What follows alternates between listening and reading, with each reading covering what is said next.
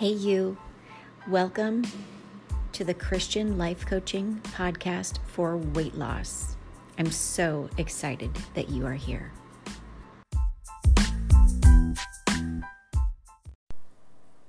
Oh, yes. Blessings and curses.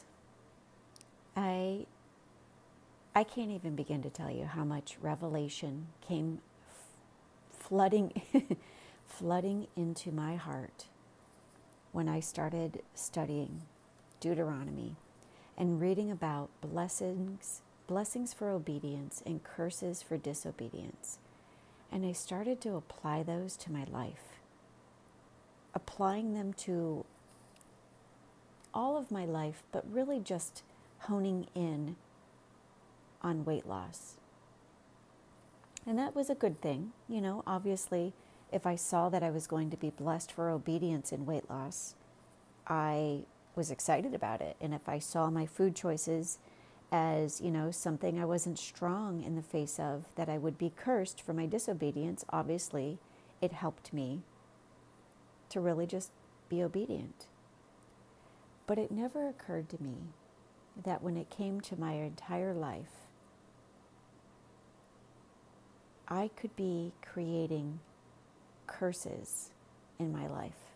And this curse thing is just, it's such a weird principle to me because when I talk about it, I feel so new age, you know, so like it's just not something in a Christian vocabulary, if you will. But I can't escape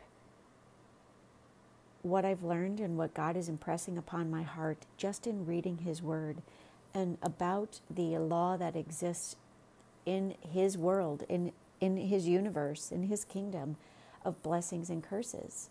And they all are based on our obedience and our disobedience. And as I started to unpack that, I really started to think about how what am I being what am I being obedient to?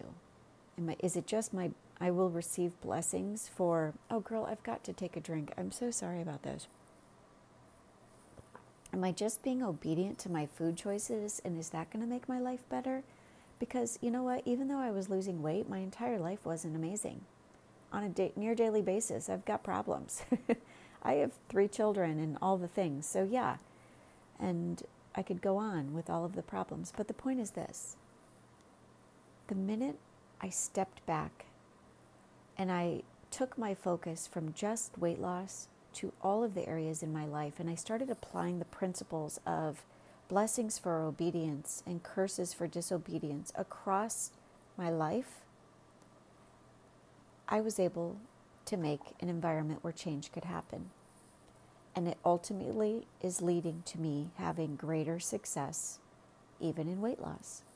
Here's what I mean by this, and you know what I'm going to get to. I'm going to be talking about your values. It's just the area God has me on right now. The minute I took a look at my, vi- my values, my five values, and I asked myself this question What curses could I be creating because of the disobedience of my flesh within the context of each of the five areas of my values? The minute I had the courage to ask that question and to sit down and take a look at where I could be, where I have disobedience in my life, and where I could be entering into curses.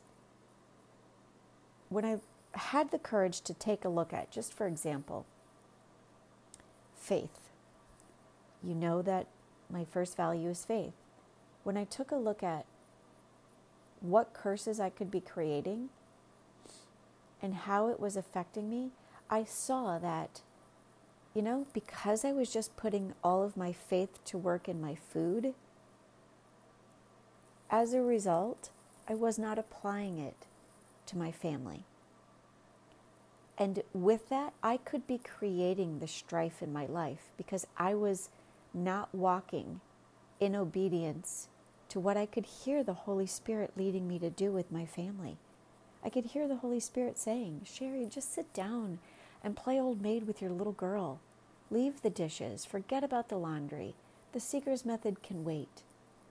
But I, I couldn't be obedient to that. And as a result, my kids were hungry for me.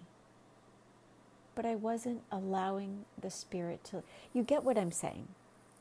So, my encouragement for you today is to ask yourself what curses could I be creating because of my disobedience, my fleshly disobedience?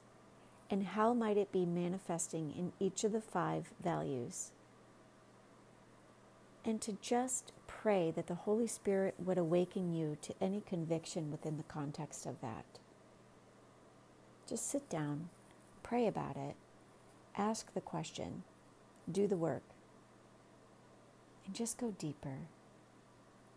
I'm here to tell you that this is changing me. And my prayer right now is that you'll do the work and allow it to change you too.